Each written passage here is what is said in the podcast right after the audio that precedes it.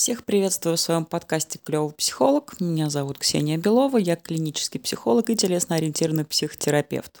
В Москве сегодня снова дождь, пасмурно и хмуро, а я записываю эпизод про радость. Я решила продолжить эту тему, когда же говорить о радости, как не в осеннюю промозглую погоду. И в предыдущем выпуске я говорила о том, как пережить радость. Когда радость такая очень тяжелая, труднопереносимая, когда ее слишком много, и особенно настолько много, как никогда не было, и много настолько, что такого опыта никогда в жизни, в принципе, у человека не наблюдался, он не знает, что с этой радостью делать. И я говорила о том, что в одном из следующих выпусков я поговорю о том, как научиться радоваться. И, собственно, этот выпуск я так и называю. Как научиться радоваться. Прежде чем говорить непосредственно о том, как это сделать, надо, наверное, поговорить о том, а вообще, что такое радость и надо ли учиться радоваться, а не слишком ли много уделяется внимания или значения этой эмоции. Нет, немного. Радость, если даже вспомнить сейчас, даже в эту трудную погоду для большинства людей. Если вспомнить, что такое радость, и как-то это ощутить, то сразу приходит такое воспоминание, что радость – это такое очень всеобъемлющее чувство. Оно наполняет все тело, оно наполняет естество, она как будто бы вот везде. То есть это та эмоция, которая не локализована в каком-то конкретном месте. Она просто как такая единая, какая-то всеобъемлющая, огромная, заливающая сила. И э, чему способствует радость? Радость, как и все остальные эмоции, она эволюционно нам задана. Она не просто так, вот потому что это блажь человеческая, да, у кого-то есть, у кого-то нет. Что нам дает радость? Опять же, если вспомнить себя вот в этом чувстве, когда ты радуешься, ты чувствуешь себя очень уверенным, ты чувствуешь себя э, даже, может быть, счастливым, чувствуешь себя очень энергичным, потому что чувство радости, оно обычно заряжено. Как вот чувство злости заряжено, да, так и чувство радости. Хотя, конечно, есть такое понятие и такая эмоция, оттенок радости, как тихая радость. Там вот это вот огромное силище энергии, там ее нет. Ну, либо она значительно снижена.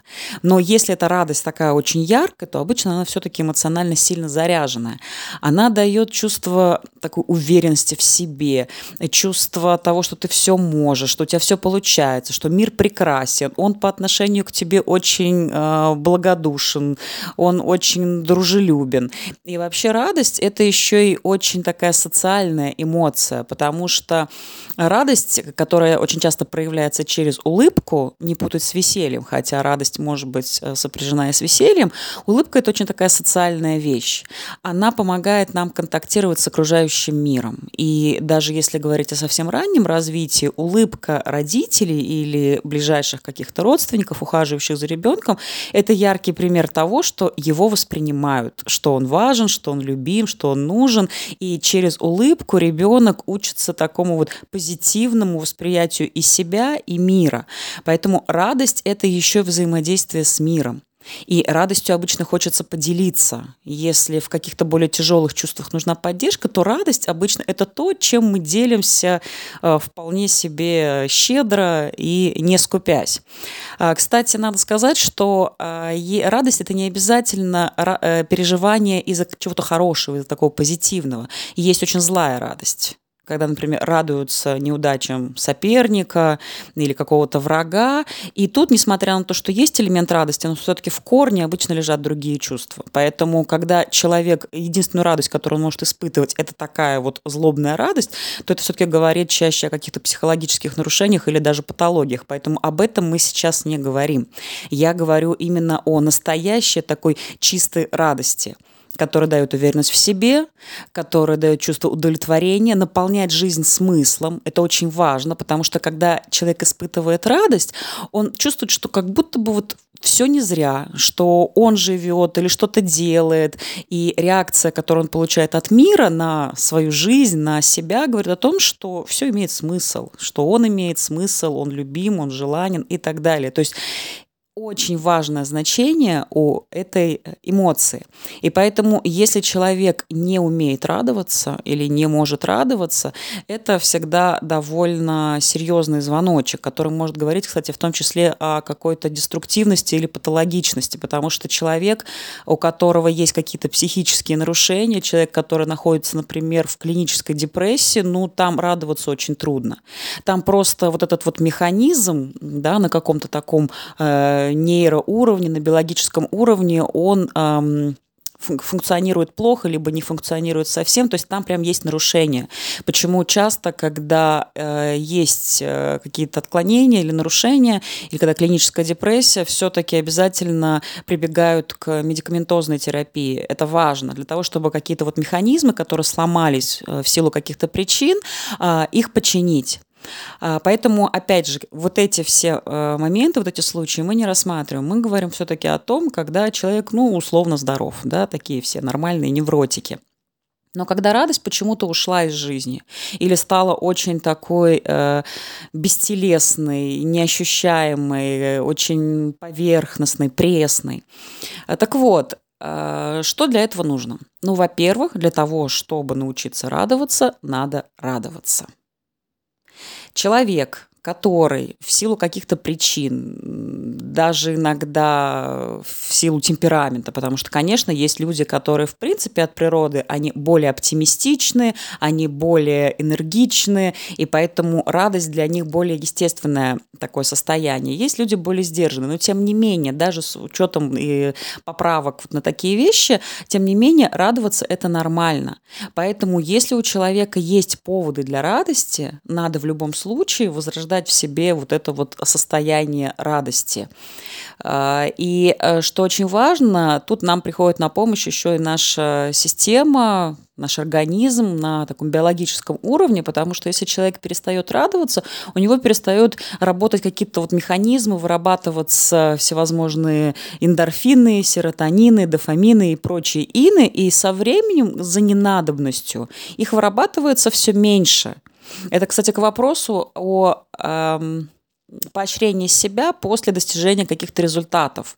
Ведь очень часто люди, добившись какой-то цели, неважно, значительной или нет, но для них значимой когда-то, когда эта цель ставилась, они никак это не отмечают, они никак это не празднуют внутри себя, они не позволяют этой радости выходить наружу. А вдруг мало ли, абы что, позавидуют и так далее. Об этом я тоже говорила в прошлый раз. И поэтому со временем, если человек не радуется раз, не радуется два, три, это может касаться, кстати, абсолютно любых целей, и личных, и профессиональных, любых, у него механизм отпадает. Это, знаете, вот когда курильщики, например, да, или алкоголики, когда они вот эти вот, ну, как определенное состояние ловят химическим путем, то естественные рецепторы, которые отвечают за там, те чувства, за те состояния, за которыми они гоняются, они постепенно, даже если не отмирают, но они засыпают. Ну, потому что то, что не используется, то отмирает, условно говоря. И потом требуется очень много усилий для того, чтобы это снова все разбудить. И в ситуации с нашими эмоциями получается примерно то же самое. Если мы пригашиваем, да, там, прикручиваем как конфорку газовую наши эмоции, то со временем э, мозг не посылает сигналы, что ага, вот что-то произошло, радость, давай по полной. При том, при всем, что чувство радости после достижения какой-то цели – это очень важный мотивационный механизм. Потому что Что если человек не отмечает какие-то свои успехи и достижения, у него мотивация теряется. Да? К вопросу о том, что а где мне взять мотивацию? Правильно, если ты всю жизнь чего-то добиваешься, у тебя на самом деле огромный послужной список того, что для тебя важно, но ты все эти вехи как-то вот так вот складируешь и не отмечаешь в мозгу, что это важно, нет мотивации, потому что вроде я цели ставлю, а все как-то проходит мимо, и мозг не получает информацию, что ага, он молодец, ставим следующую цель. Ага, добился, молодец, ставлю следующую цель. То есть это тут на самом деле замешано очень много разных моментов. Это же касается, например, самооценки и чувства удовлетворенности жизнью. К вопросу о том, когда люди, у которых, в общем-то, все в порядке, которые зарабатывают, например, хорошие деньги, могут себе многое в этой жизни позволить, но не чувствуют этой радости, то эти миллионы, эти деньги, эти возможности, они не приводят чувство удовлетворения. Они не дают чувство уверенности в правильности выбранного пути. Они не позволяют налаживать какие-то новые контакты. Они не позволяют чувствовать м, радушие этого мира, да, и смысл собственной жизни, значимость, то, о чем я говорила в начале, просто потому, что человек не чувствует вот этой радости, не чувствует своей значимости, удовлетворения, кайфа от собственной жизни, драйва от собственной жизни. И для этого не обязательно обладать каким-то огромным количеством ресурсов, хотя, конечно, это значительно может помочь испытать радость. Поэтому главное правило в том, как научиться радоваться, это радоваться. И даже если это сложно, говорю, исключаем случаи каких-то патологий, э, все равно раскачивать этот механизм. Это как раскачать метаболизм, например, с помощью движения, там, питьевого режима, питания и так далее. Кто спортсмены, знают об этом наверняка. То есть метаболизм можно раскачать. Также и нашу способность радоваться и вообще чувствовать, испытывать чувства, ее тоже можно раскачать. Тут, конечно, может поступить резонный вопрос, а что, если поводов для радости нет? Ну, нету, значит, надо создать. И тут, как бы это банально ни звучало, работают, да, какие-то очень мелкие механизмы, когда э, вы радуетесь хорошей погоде, когда вы радуетесь собаке, например, соседской, если вы любите собаку или кошку, и каким-то другим, там, чашке кофе, хорошему фильму, книге, встрече с человеком, которого давно не видели, которого вы любите. Ну, неважно, да?